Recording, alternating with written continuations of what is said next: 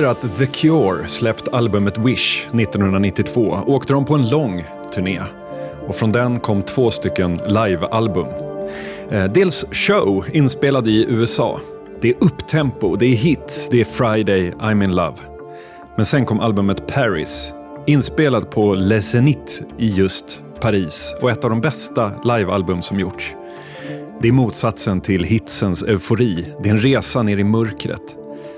Paris öppnar med låten The Figurehead från 1982. En nästan åtta minuter lång sjukdomsbild som mullrar igång med obarmhärtiga trummor och bara maler och maler och det går liksom inte att ducka den.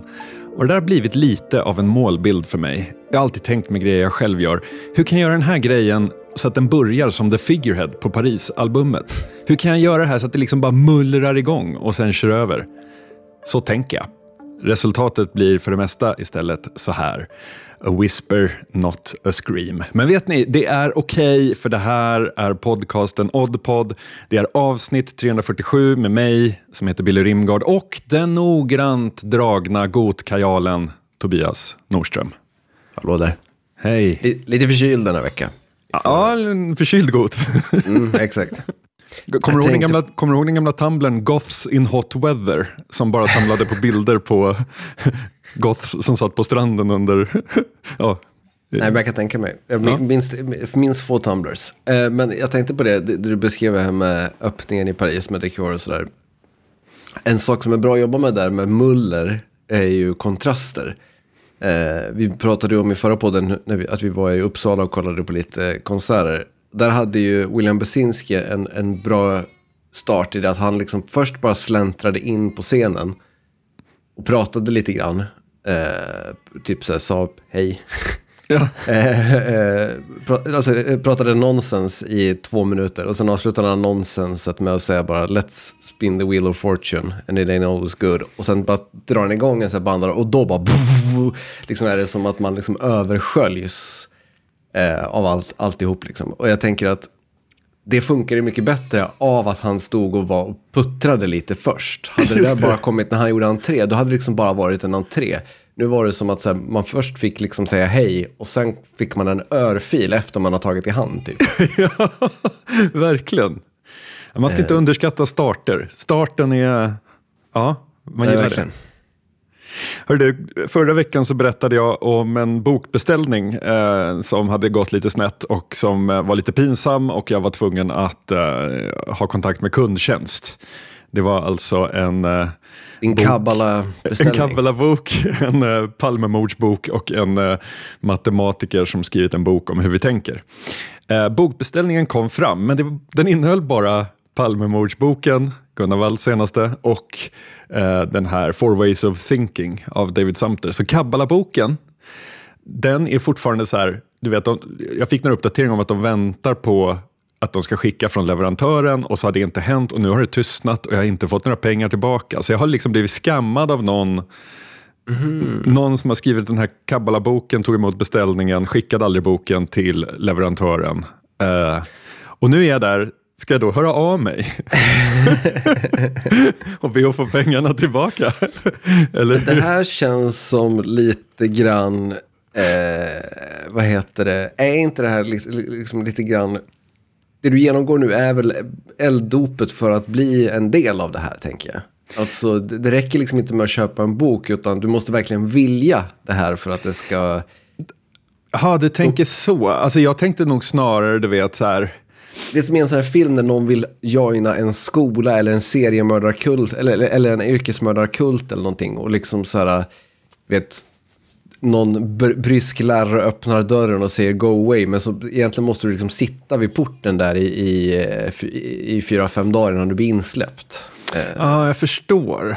För jag tänkte ju så här att det här är ju inte meant to be, det kan man konstatera. För jag tänkte så här, om man hade gått fram till något så här, Jehovas vittne som var ute och ragga medlemmar på stan, eh, så hade ju de aldrig liksom, eh, de hade ju aldrig låtit den här chansen rinna mellan händerna.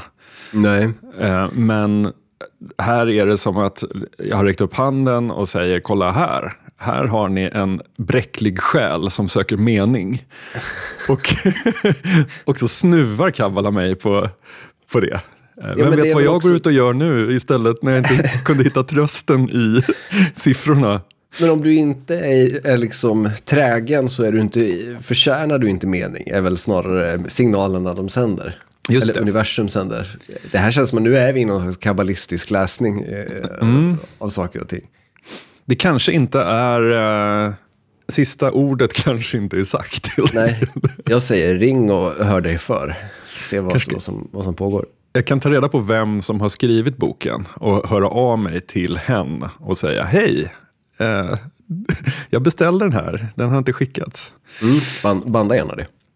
Ja, vi kan fortsätta prata lite böcker eh, och lite uppföljning på saker från sist. Eh, fick mycket glada tillrop av min, eller efter min fantasydragning. En del saker som ifrågasattes, eh, men mestadels eh, tummen upp.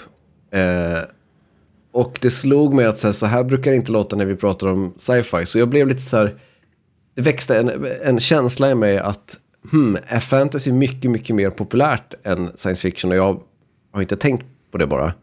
Jag gjorde en liten koll, en liten, vad heter det, statistiktest, eller vad man ska säga. Jag, så här, sajten Goodreads har ju varje år eh, en eh, ride i slutet av året som heter Goodreads, Goodreads Choice Awards, eh, där man då låter användarna rösta om ett antal böcker i olika kategorier. Jag tror att det är så var, varje år, men i år i alla fall är det 16 böcker i varje kategori. Eh, så jag gjorde helt enkelt så då. Det här är liksom då böcker som dels har fått höga betyg på Goodreads, kanske lite buzz runt och så vidare. Eh, så jag gjorde helt enkelt så att jag tog fantasy-genren och jag tog science fiction-genren.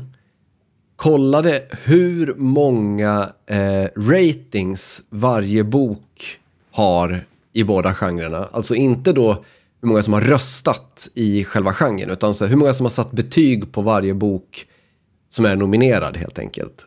Uh, I fantasy-genren och i science fiction-genren. Och räknade ut vad liksom snitt, snittantal läsare för en bok uh, som är nominerad i kategorin uh, Goodreads Choice Awards, hur, hur många det är. för science fiction-böcker då så är snittratingen, alltså snittet antal läsningar 11 633,8. Mm. Känns, känns det högt eller lågt? Jättesvårt. Ja. alltid relativt, jag har ingen aning. Hur långt är ett snöre? ja, precis. Uh, och det är väl så här, jämför man med poesigenren kanske är högt, jag vet inte. Men ja. uh, det, det som då är intressant är att om man ser till snitt, snittet och antal röster på eh, fantasyböckerna så är vi uppe i hela 26 904,5 rating. Så det är alltså bra bit mer än dubbelt så många eh, ratings i snitt per bok. Mm. Och då ska sägas att årets absolut största fantasybok, Fourth Wing, som liksom har varit en bestseller och en TikTok, eh, en TikTok-hype och massa grejer, den är inte med i fantasy-kategorin i mm. Goodreads, eh, vad heter det, sammanställning. Den är i, fantasy, eller i eh, kategorin romantasy, som mm -hmm. får en egen, en egen, en egen hylla. Ja. Eh, men tror du man kan utläsa av det här att fantasy är mer än dubbelt så populärt som science fiction 2023? Jag tror, och nu är det killgissning på hög nivå. Ja, ja men det, det är det vi ägnar oss åt här. Jag tänker så här, science fiction kryper sig in i så jävla mycket annat. Eh, när man kollar på typ Severance så tänker man inte att man ser en sci-fi-serie. Eh, Medan fantasy, det är så, den, den, har ganska tydlig avgränsning. Eller ja, det finns väl en, en, en, grå, en, eh, en, en gråzon också. Men jag tänker att det finns liksom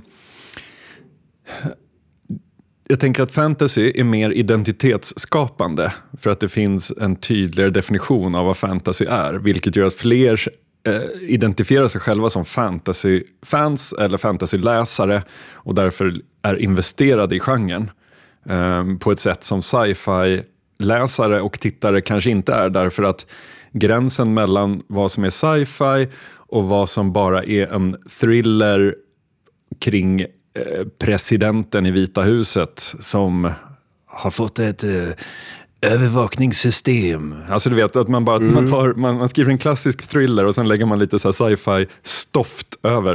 Uh, det, uh, det, är inte sci-fi, om du förstår vad jag menar. Mm. Men jag, jag, hade köpt det helt om, du, om vi hade pratat om liksom tv-serier och filmer, men jag tänker med böcker så är det ändå mycket mer ett tydligare val. Alltså, det, det är klart att det finns böcker som har ett... Alltså, en Jack Reacher-bok kan ju också ha ett science fiction-inslag när han plötsligt har, använder teknik. Typ. Alltså, ja, det, det, ja, du förstår jag menar. Medan ett, ett fantasy-inslag i en Jack Reacher-bok skulle helt plötsligt bryta mot allt vad en Jack, Jack Reacher-bok är. Såklart. Men det jag menar är att i både fantasy-genren och science fiction-genren, i till exempel då Goodreads-sammanställningen här, så är det ju människor som aktivt har valt utpräglade science fiction och fantasy-berättelser, så att säga. Det, det ja. är ju men alltså, så här, anekdotiskt så känner man ju att när man går förbi någon eh, fin liten bokaffär, det är alltid fantasyn de skyltar med i fönstren. Uh, science fiction får man leta lite efter. Uh, av de som jag liksom följer som postar mycket bokuppdateringar och sånt på sociala medier uh, inom fantastik så är det ju betydligt fler fantasyuppdateringar än Alltså, det, det, känns inte som att sci-fi är en genre som har... det, det, är ingen hype kring den direkt. Det är ingen Nej. medvind, utan den ligger och puttrar. Vad tror du det beror på då? Har du en, en det är mycket begärt att ha en, en, analys, men, men en, en spontan tanke? Men jag tror att så här, på 50-talet eh, eller 60-talet att berätta om the foundation och, och, så. Det var ju en helt... Det var ju att öppna upp sinnet. Eh, det var att eh, eh, försöka föreställa sig någonting som knappt ens gick att föreställa. Eh, Medan sci-fi idag eh, ligger alldeles för nära Alltså även om man skriver så hard sci-fi och, och, det är ute i rymden och över, eh, täcker eoner så är det ändå lite för nära eh, vad vi är som samhälle idag. Eh, man, man, man behöver inte vara så så här, tänk, tänk dig så här, Star Treks eh, tricorders. Eh, de ligger ganska nära våra iPhones. Eh, så. Medans mm eh, någon svart magi i någon fantasybok, det, vi har liksom, den motsvarigheten har vi inte. Så att det blir en mycket större eh, en, en, man flyr eh, verkligheten på ett helt annat sätt genom fantasy, tänker jag. Jag tror också att det finns en, ett stråk i att fantasyns eskapism erbjuder trygghet medan eh, science fiction, alltså dels att vetenskap bara kommer med dåliga nyheter nu för tiden. Jag bidrar inte till en bra grej. Men också att liksom så här, det krävs, vi, vi har liksom så här, det, det, systemet vi lever i har gjort ett väldigt bra jobb med att göra det svårt att föreställa sig någonting annat. Och där då science fiction på något sätt ofta erbjuder en annan verklighet i linje med vår så erbjuder liksom fantasyn en annan verklighet som inte är i linje med vår. Och det blir liksom attraktivt eh, på, ett, på ett helt annat sätt. Eh, mm. Det tror jag också kan vara en, en starkt bidragande orsak. Mm. Um, och sen så, så, så, tror jag liksom att så här, ja men det väl, går väl hand i hand, men det är liksom, det det är tuffa tider nu. Mm. Och då är väl eskapism det man vill ha, eller det många vill ha. Är, man behöver inte men jag, men jag tänker så här, allt beror väl på liksom vad, vad anledningen är till varför man läser. Uh, för mig är anledningen att jag läser uh, att få uppleva någonting och få erfarenheter från någonting som jag aldrig kommer att uh, kunna uppleva. Eller mm. att, så. och därför kan jag uppskatta jättemycket att läsa en Selma Lagerlöf för att det är en tid och en värld som jag aldrig kommer leva i. Eh, och man eh, förstår, eller liksom för en stund får man vara eh, på de här godsen och se de eländiga eh, människorna. Så. Ehm, men med, om, om, man applicerar det på sci-fi, om man tänker på typ utopicirkeln som vi läste, där var det egentligen inte så mycket leva ett annat liv, utan det var typ samma liv som man lever nu, bara det att lite namn var utbytta. Det var liksom inte Elon fucking Musk, utan det var någon annan dåre bara. Men det var mm. dårar, alltså dåre som dåre lite grann. Eh, mm. Ja, men där, där är ju fantasyn, den är ju väldigt skön så, att det, det är någonting helt annat. Det är en total switch. Ja men verkligen. Det, det, det, håller jag med om. Men vi, vi, vi hänger oss kvar där. Du nämnde Elon Musk. Eh, oh, nej. Techvärlden. Den mest, mest meningslösa nyheten som har upptagit alldeles för mycket airtime den här veckan måste väl vara Open AI-storyn. Ja, oh, just det. det. Vdn fick sparken, eller liksom visionären, eh, vad heter han, Sam Altman, fick sparken. Jag kan dra, jag kan dra ja. kortversionen. Synopsis. Ja. Synopsis. Um, OpenAI är då ett av de stora företagen som eh, har liksom förnyat människans tillförsikt syn på AI i form av språkmodeller och annat. Eh, de, styrelsen för det företaget beslutade förra veckan att sparka Sam Altman eh, som då är CEO och en till person som jag har glömt namnet på, vilket är symptomatiskt för eh, alla glömmer bort honom i hela den här eh, storyn. Han är, eh, vad heter det, också co-founder eh, av OpenAI. Det här då ledde till ett stort uppror bland de anställda på OpenAI. Han verkar vara väldigt omtyckt, Sam Altman. Eh, den här styrelsen då, de tillsatte en interim CEO som heter Myra Moratti. Men det första Myra Moratti gjorde, det var liksom att så här, eh, mobilisera trupperna för att återanställa Sam Altman. Så hon var ju liksom så här, hon, hon var interim CEO i ja, men så här, knappt 48 timmar. Och sen då så tog den här styrelsen in en man som heter Emmett Shear som tidigare, tidigare har varit CEO för eh, Justin TV och Twitch. Och folk eh, klagade på det här och sen då den sista turen i, i alltihop var att styrelsen eh, så när som på en person avgick och Sam Altman och hans eh, kumpan eh, gjorde storstilad återkomst till OpenAI. De fest, festade på kontoret och allt var frid och fröjd igen. Där de är vi var, vi De var Leo DiCaprio-mimen. Ja men typ, exakt. um, och jag har liksom sett två ingångar på det. Vi börjar i den här. Alltså, hur, varför är det här liksom stora nyheter? Det, alltså, det, för tio år sedan, ja, jo, för tio år sedan hade vi liksom inte brytt oss överhuvudtaget om liksom någon jävla chef på något appföretag fick sparken. Men nu är det liksom så här, det pratas i P1 om det, det släpps massa poddar, det är liksom så här, P3 kör grejer de ska reda ut, det står i DN, du vet. Det här är liksom en så här, en stor story helt plötsligt. Jag tror... Ja, men jag, jag vet inte ens om det är en hot take. Jag tror att det bara är en take. Eh, så här, precis som att alltså för typ 10 år sedan, 15 år sedan, 15 år sedan kanske. Det kanske har varit så längre, men jag tyckte att det blev väldigt tydligt för en tid sedan. Där politiken slutade handla om idéer och eh, ideologi och om hur, hur samhället ska styras och istället bara handlade om metan. Eh, vad betyder det här för vad betyder det för Moderaterna att partisekreteraren har gjort det här? Eller vad betyder det för eh, den här personen att eh, någon har sagt så här? Alltså så här att man bara pratar om metan. Liksom. Jag menar, mm. Det finns till och med en Sveriges Radio-podcast som heter Det politiska spelet. Man försöker inte ens dölja att liksom, det handlar om metan, utan det handlar om metan. Liksom. Mm. Mm. um, och där, på samma sätt så tycker jag att de senaste 10-15 årens tech-bro-grej kring Silicon Valley eh, och det här jävla tramset kring founders, wanna be a successful founder. Alltså bara det här liksom att, att det spelar ingen roll vad, vad, vilket värde du genererar eller vad ditt företag producerar eller vilka idéer du skapar, utan det är så här eh, ditt varande som founder. Det är det som är det relevanta. Um, och den metan kring liksom Silicon Valley, kring investerare och founders. Uh, får man börja titulera sig founder för att man drog igång en podd? jag ska lägga till Absolut. det på LinkedIn. Jag ska lägga in. Co-founder. Just det, co-founder. Ja. Um, nej men, och där tänker jag så här att i vissa fall så blir det ju relevant. Till exempelvis den här den här stora kryptobörsen på eh, Bahamas som visade sig vara en scam som föll samman. FTX va? eh, mm. för något år sedan. Som jag fortfarande väntar på dokumentärerna om. Eh, när kommer de? För den vill jag, det, det, där vill man ju bara sitta och götta sig i eh, de här founders och eh, investors som går bort sig. Liksom.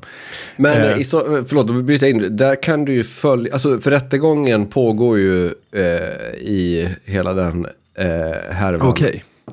Vi ska se, fan jag försökte... Men jag vill se Netflix-dokumentären. Jag vill inte... Ja, du, vill se net... du vill inte lyssna, du vill Nej. ha rörligt. Jag vill inte, ja lyssna kan jag göra, men jag vill liksom inte ha... Ja, men för då, då borde du lyssna på, i, i realtid så släpper ju Michael Lewis, som väl är liksom världens främsta journalist inom det här området, han som skrev Moneyball och lite annat. Han eh, har ju Judging Sam, som är liksom en, en docu-series där han följer i realtid hela den här, hela jävla spektaklet. Okej, okay. Ja ja. Jättebra tips, tack.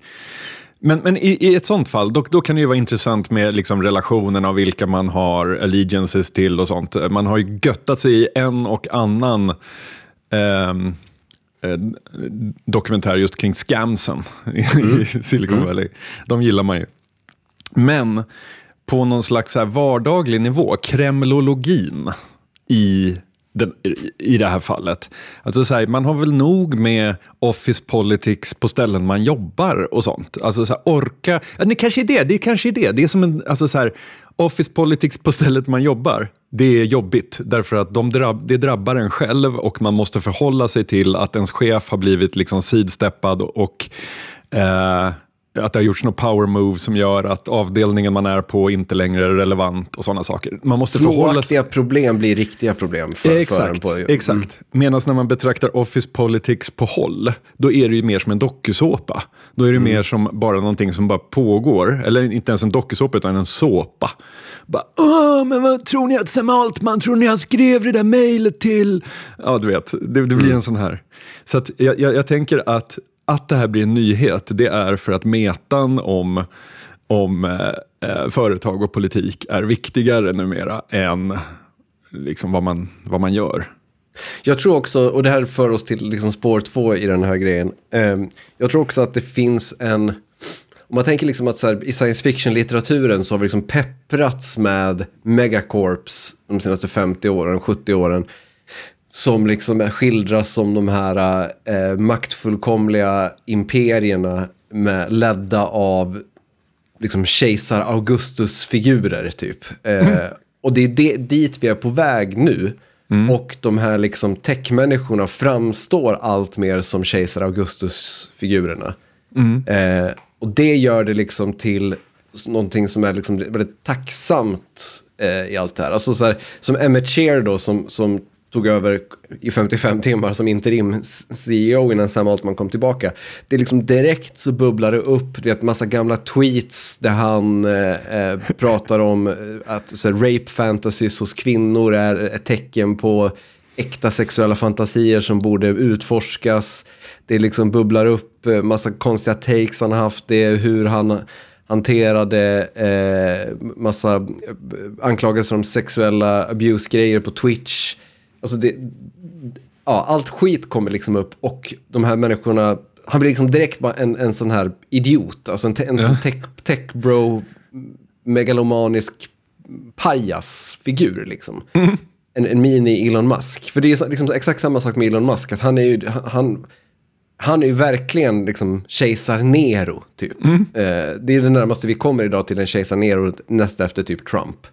Man, liksom, om, om Elon Musk sätter eld på X-kontoret nästa vecka så blir man liksom inte alls förvånad. Eh, eller utnämner en häst till ny eh, teknisk chef eller någonting. Man, alltså det, nej. Det, det är inte Helt alls i linje. nej, nej, ja. nej. Det, det är det jag menar med att liksom så här, vi dras till det här för att vi känner igen de här mönstren på något sätt. Det, det, det är, eh, det, det knäppa är liksom skönt därför att det, det, infriar någon slags bild av att så här, det här är, de här är, de är knäppa i huvudet de här människorna. Det som borde ske är att så här, det borde bli olagligt att jobba mer än typ 40 timmar i veckan. För när den här meritokratin som liksom blir extrem i techvärlden, den gör ju liksom att det är bara de som är helt jävla störda i huvudet som når den här toppen och blir interim-CEO eller köper Fast är det en meritokrati? Som, är det en Nej, merit det, alltså jag, jag det blir meritokrati att... i, i, form av den som kan vara mest hänsynslös och har liksom orken att ja. bara nöta ner alla andra. För det är den som står kvar till slut på något sätt. Men jag tror... Eh, det är det ja. hela, hela boken om Elon Musk handlar om är ju bara att det han har gjort är liksom att nöta ner alla andra genom att själv jobba 16 timmar dygnet varje dag, sova tre timmar och sen liksom surfa resten typ. Men jag tänker så här också, att eh, jag har ju lyssnat på eh, er eh, spelpodcast, Speljuntan, och ni brukar ju prata om här riktigt dysfunktionella spelstudios och dra massa stories om vad cheferna säger och gör och sen, innan de får sparken. Och det är en, alltså man tror inte sina öron ibland. Men då är det så här, ja, och vad var konsekvensen? Ja, det var något DLC till World of Warcraft som blev försenat. Alltså du vet, det, det finns ingen konsekvens. Alltså för, för personer som drabbas av de här jävla psykopaterna så är det klart att det är, måste vara fruktansvärt att jobba under sådana förutsättningar. Men liksom de reella konsekvenserna blir eh, eller reella, men, men, men bortan, bortanför individen. Och, och alltså ens... i, det, i, I det fallet så är de reella konsekvenserna att folk faktiskt har tagit livet av sig. Eller i alla ja, fall okay en person då. har tagit livet av sig. Så det, alltså, det... Ja, Okej okay då. Men, men, jag, jag, jag, jag, vrider ner lite på min... Uh, jag, tar i volymreglaget och sänker Nej, du, lite. Du gör en, intress en intressant iakttagelse med just att så här, det som är problemet inom citationstecken för aktieägarna är liksom försenat DLC. Det som är problemet för människorna är liksom psykisk ohälsa så att man mår så dåligt att man tar sitt eget liv. Det är liksom ja. helt sjukt att det, att det är så. Men grejen är att eh, med, med all respekt för den personliga tragiken och för de som satt och väntade på DLC så är det så här att det där är det, dess impact för mänskligheten i det långa loppet kanske inte är så stor.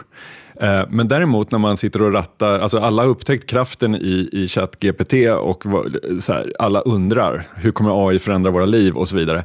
Och, och, sen så inser man att, ah, ah, just det, och de som stakar ut den vägen, det är liksom den här totala jävla clownshowen där man sparkar folk till höger och vänster, de gör comeback, de kommer, alltså så här, man bara okej, okay, det är den här jävla ligan som stakar ut vägen för vad som kan vara vår generations, eller vår generations mest definierande sak är väl internet, men liksom kanske kommande generations mest definierande, mina barns eh, generations största händelse är ju ändå att AI eh, kommer att finnas överallt på något sätt. Eh, och då är det de här clownerna som ska definiera det. Förstår du vad jag menar? Mm, mm, absolut. Så, så är det verkligen. Det, det kanske är det också som att gör att man med skräckblandad förtjusning då behöver reda ut det på Sveriges Radio. För att man tänker, oh my god, the, the lunatics are running the asylum. Ja, alltså det enda jag har tänkt på hela veckan när jag har hört om det här är liksom den här scenen i Succession när eh, Logan Roy träffar sina barn på den här klubben i sista säsongen och liksom de, de tjafsar om det de alltid har tjafsat om. Och han bara tittar på dem till slut och säger bara “You're not serious people”. Alltså det, det är ah. exakt som man känner om alla människor. Ni, ni är liksom, ni är, som du säger, ni är pajasar allihop. Låt oss prata om någonting som är lite mer kul, skulle jag säga. Ja, okay. Kul!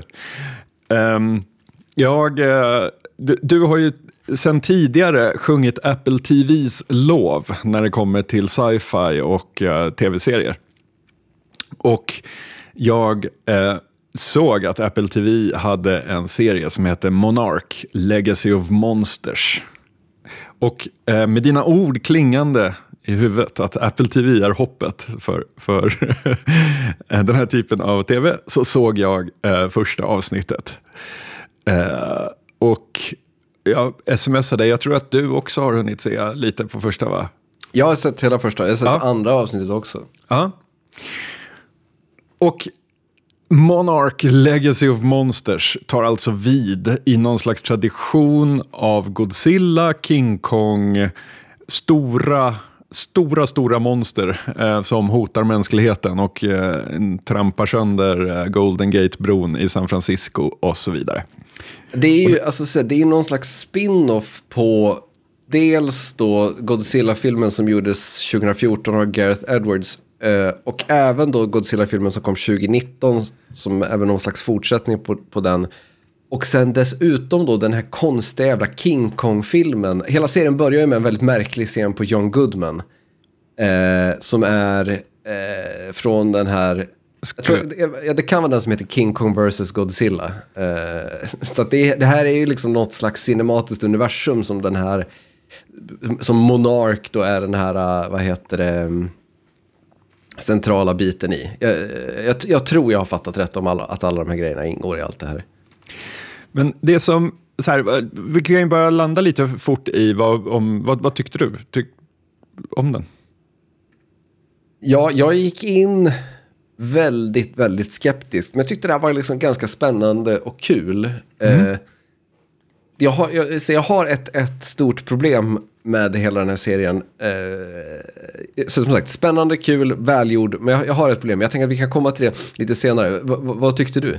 Men jag tyckte också det. Den är definitivt en eh, grej jag kommer koll fortsätta kolla på på något vis. Eh, uh, för jag gillade ju Pacific Rim väldigt mycket. Eh, när det är stort och när det är eh, alarm som går, att nu anfaller de, eh, kajus och sådana saker. Ja.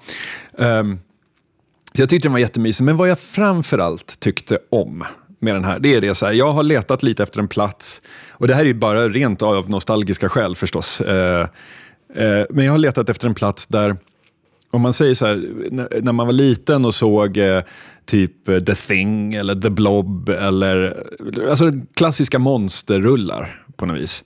Så tyckte jag att då fanns det, liksom, det fanns något läskigt i det. Det fanns något... Eh, ehm, eh, Alltså, helt plötsligt ställs man inför något okänt som hotar världsordningen. Och hur ska vi kunna besegra det här 100 meter stora hotet som bara slår sönder allt i sin väg? Eh, så. Det fanns något spännande i det där. Eh, men sen så kändes det som att den genren blev på något vis totalt utdöd. Eh, Cloverfield försökte ju på något vis revitalisera den som någon slags, alltså dekonstruera den kanske mm. man ska säga. Eh, men jag har verkligen inte, jag gillade som sagt, Pacific Rim gillade jag jättemycket, men de här andra King Kong-rullarna och det som har kommit, ah, det har liksom inte känts överhuvudtaget. Och jag har velat känna, men det, det är någonting i dem som, alltså när man tänker så här, vår GPS, eh, våra GPS, eh, Google Earth och så vidare. Det finns ingen plats för monster att, att gömma sig. Eh, man köper inte att det från ingenstans kan resa sig den här varelsen. Eh, you would think so. Men jag, jag kollade parallellt på Planet Earth 3, alltså BBC ja. naturdokumentärsgrejen. Och där berättade David Attenborough att jo, alltså, havets botten, eh, vi vet mer om Mars yta än havets botten. Mm. Och där nere, det, det, det där nere sover, en, sover en uråldrig gud ja, som en dag ska resa sig.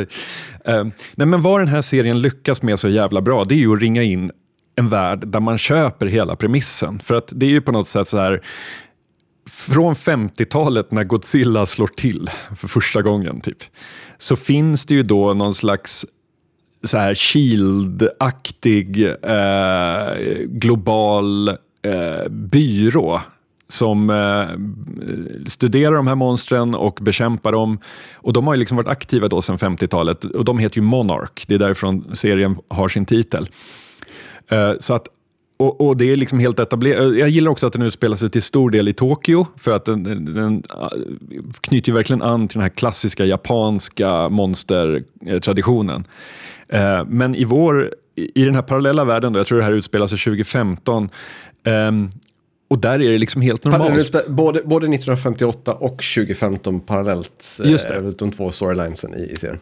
Och eh, det, det, är liksom helt normalt att det då och då, precis som att man har ett eh, jordbävningsalarm, som har ett monsteralarm. Eh, och jag tycker de har placerat det här väldigt snyggt i, som en del av en eh, en vardag, en del av eh, vår existens, men också så här som när hon åker, en av öppningsscenerna, hon landar i Tokyo och tar en taxi och taxichauffören säger att det, för det har varit en stor, ett stort, en stor, stort event i San Francisco. Eh, och taxichauffören bara San Francisco hände inte, vet du det? De gjorde det med CGI. Jag har en podcast, du kan lyssna på den så där berättar jag allt. Och jag gillar verkligen det, så här, istället för att det är den här klassiska monsterfilmen som vi kände den var ju ofta väldigt amerikansk med sheriffen i stan som stod emot de gigantiska myrorna som kommer och ska konsumera mm. befolkningen. typ. Men här är det liksom placerat på något vis i en, en, någon slags ultrarealistisk eh, eh, vardag. Eh, och jag tycker att de får att funka. De, de, de, de fick det att kittla hos mig igen. Eh. Det, är, det är också någonting, det fanns ju någonting väldigt otroligt snyggt och starkt i just att, som du är inne på med de här skyddsrummen som man springer ner i när, när eh, Godzilla-larmet eh, ljuder. I och med att också Godzilla var ju, skapades ju i Japan som en allegori för atombomberna. Ja. Eh, så är det ju liksom så här, jag kan tänka mig för en japansk publik så, så klingar det ännu mer sant på, på något vis. Um, men men eh, det, det, jag håller helt med om att så här, det finns mycket kul här och liksom så här, mycket saker att, att eh, så här, som gör att man, man vill fortsätta titta. Men alltså det, mitt, det som jag var inne på som är liksom mitt stora problem är att så här, Alltså dels finns det liksom en massa saker som är lite dumma. Eh, till exempel då den här hemliga byrån som är, springer runt på jorden och letar monster. De har inga problem med att knata runt i San Francisco då när, den här, när Godzilla slår till med kläder och utrustning där deras logga sitter överallt.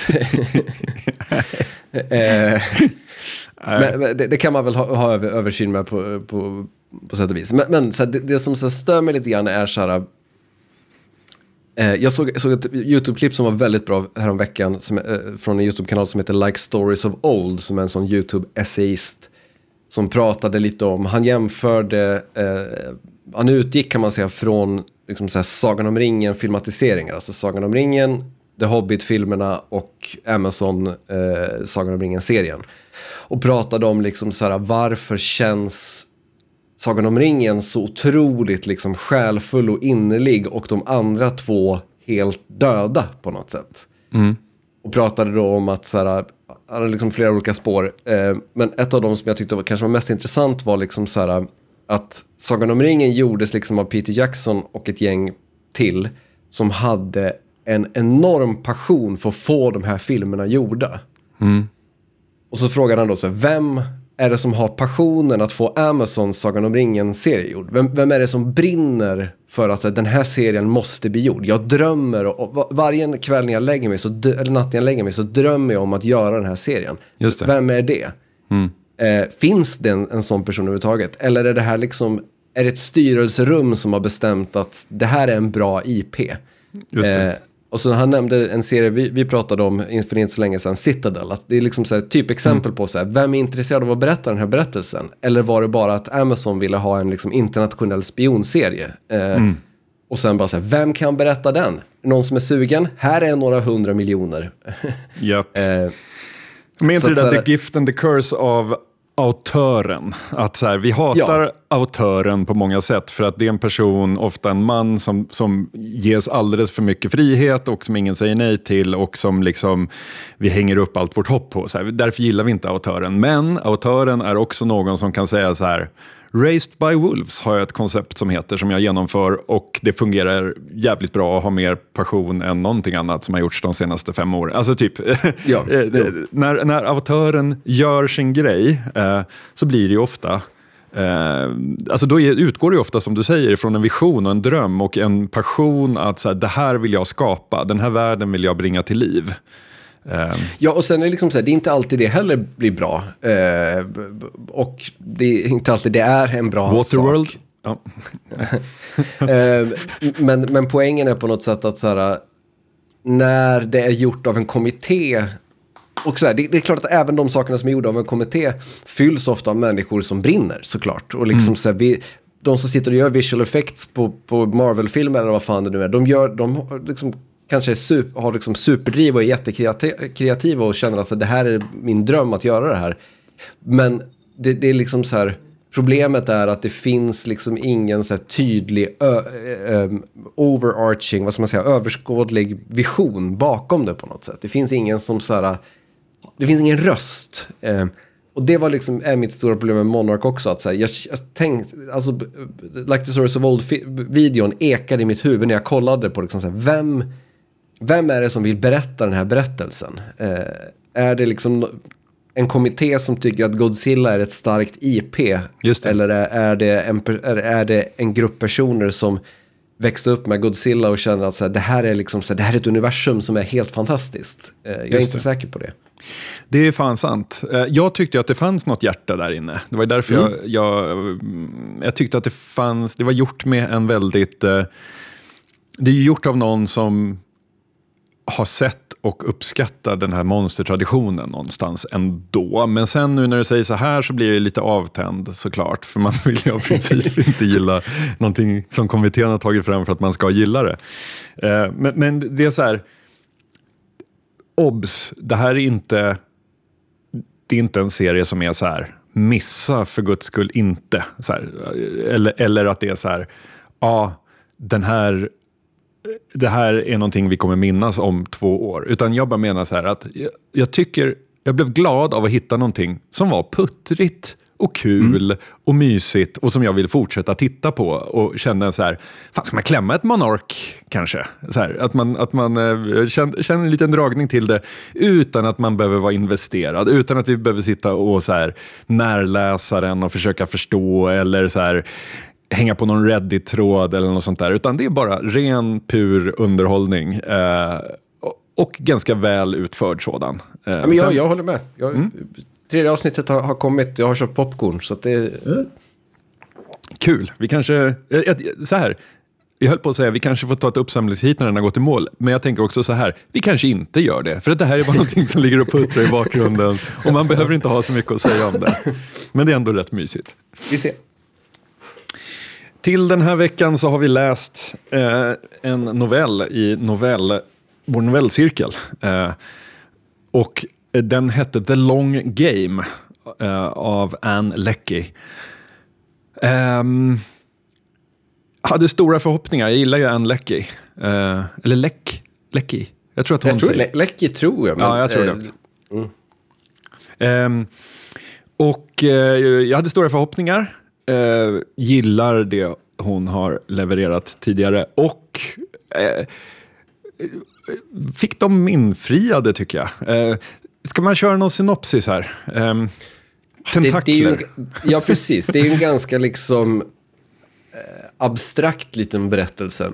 Eh, jag-personen är inte människa, utan jag-personen är någon form av Ehm, eh, intelligent rymdvarelse, eh, eller liksom en, inte rymdvarelse, det lät nedvärderande. Eh, ett intelligent form av liv som finns på någon planet där människan har slagit sig ner.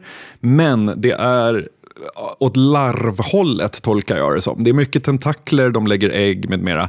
Men mm. de dör Alltså så här, deras livscykel är liksom så att de lever ett par år och tills de blir könsmogna då så så blir det eh, ägg och när äggen kläcks så typ dör eh, föräldern. Eh, så att de har inte så många år på sig. Och den här är berättad ur en jag, jag-perspektiv då. Eh, en av de här tentakelklädda eh, varelserna som funderar över sin existens och undrar varför är vi inte mer än så här, mjukisdjur, alltså i, i människobarnens sängar. Mm. Har inte vi en större plats här?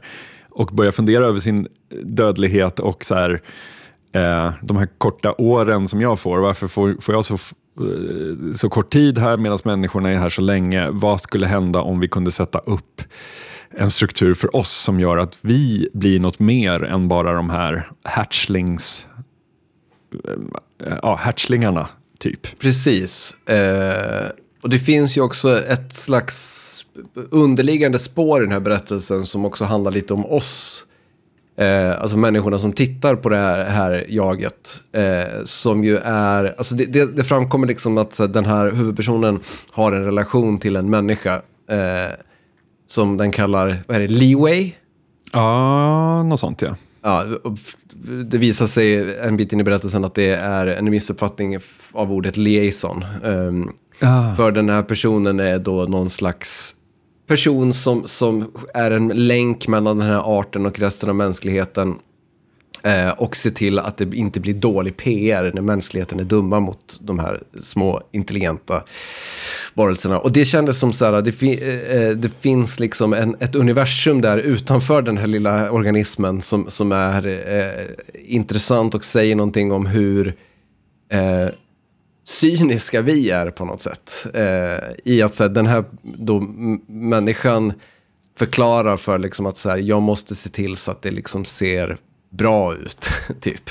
Mm. Eh, och i sin tur, alltså det finns ju liksom en slags kolonialism nästan här i hur de här smårörelserna kontrolleras. Så man kan liksom så förutse, boken, eller boken, novellen slutar ju liksom med att huvudpersonen eh, får ett förlängt liv och börjar i sin tur utbilda eh, de andra eh, tentaklerna till att bli mer mm. eh, än vad de har varit tidigare i sin liv. Och man liksom kan ju se någon slags framtid i någon slags revolution. Eller förstår mm. jag menar? Att mm. det, det, det, det, det, här är ju början på någonting snarare än slutet på någonting som, som skildras. Jag tänker på så här, britternas kolonialism i Afrika. Va? Låt dem för fan inte gå i skolan så de lär sig läsa, då kommer de att gadda ihop sig. Liksom. Ja, men lite så. Eh, det, det, finns definitivt ett sånt, liksom, ett sånt, en sån tonalitet underliggande i den här berättelsen. Och jag tycker så här, jag brukar ha svårt jag kommer ihåg, fan vad det är för bok jag läste. Den berättades på två den berättades på två ställen. Några som är på väg till en planet och några som befinner sig på planeten.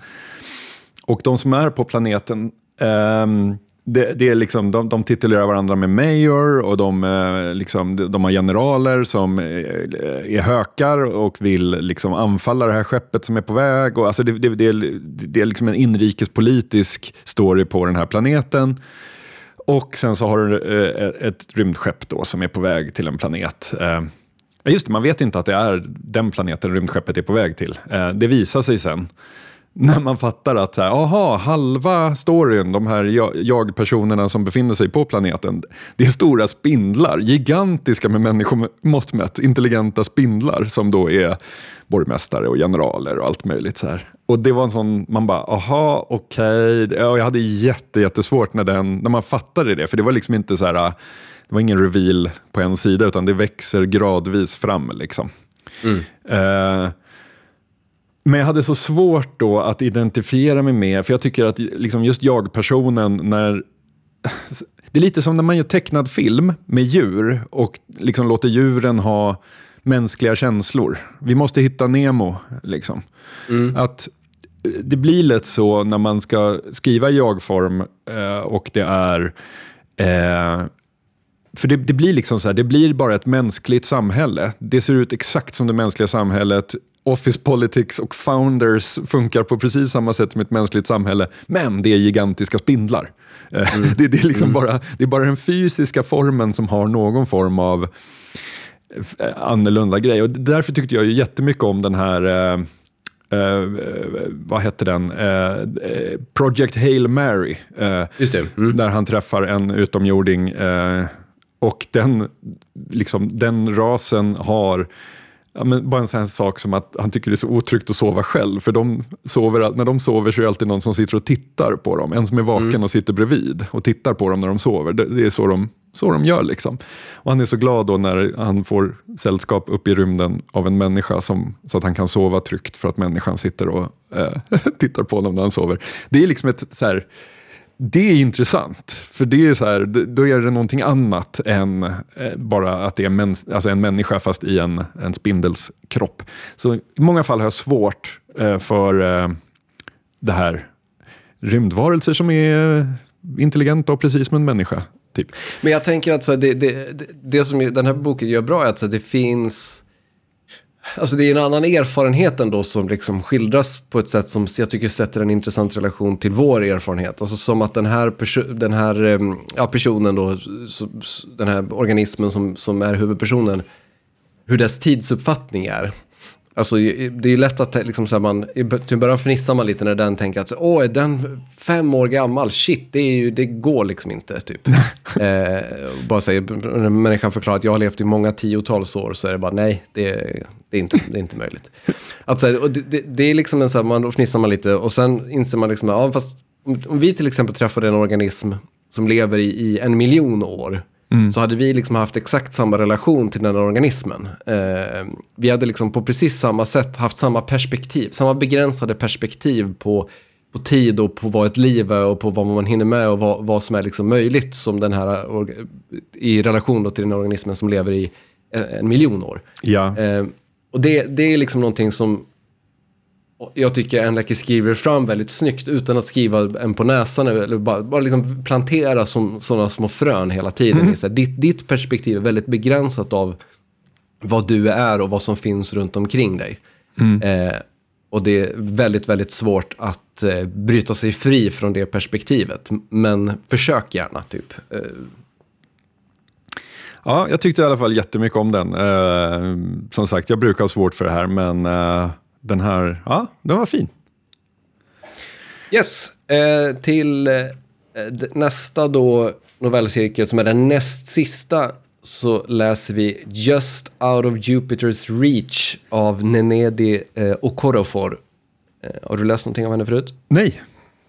Jag har läst några noveller av henne. Vad sjutton hette de? Eh, hon, hon skriver liksom sci-fi med lite så afrofuturism, eh, lite...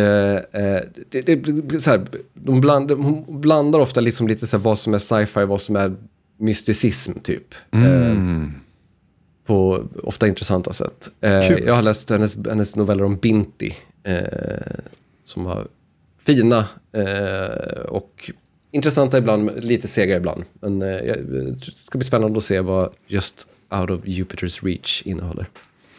Det är näst sista eh, i novellcirkeln och idag så kommer vi avsluta med den sista halvstormlåten för den här gången. Eh, den heter Skit, Skitvärd heter den och är en, eh, en rökare. Men eh, innan vi går ut på skitvärld så ska vi väl eh, bara säga det att den här podden är möjlig tack vare er som supportar oss på Patreon.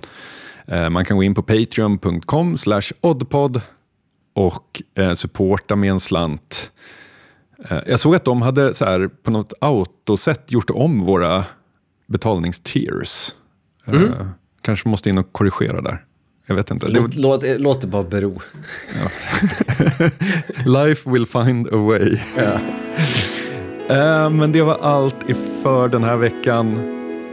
Så hörs vi igen om två veckor. Och det här är Halvstorm med Skitvärd.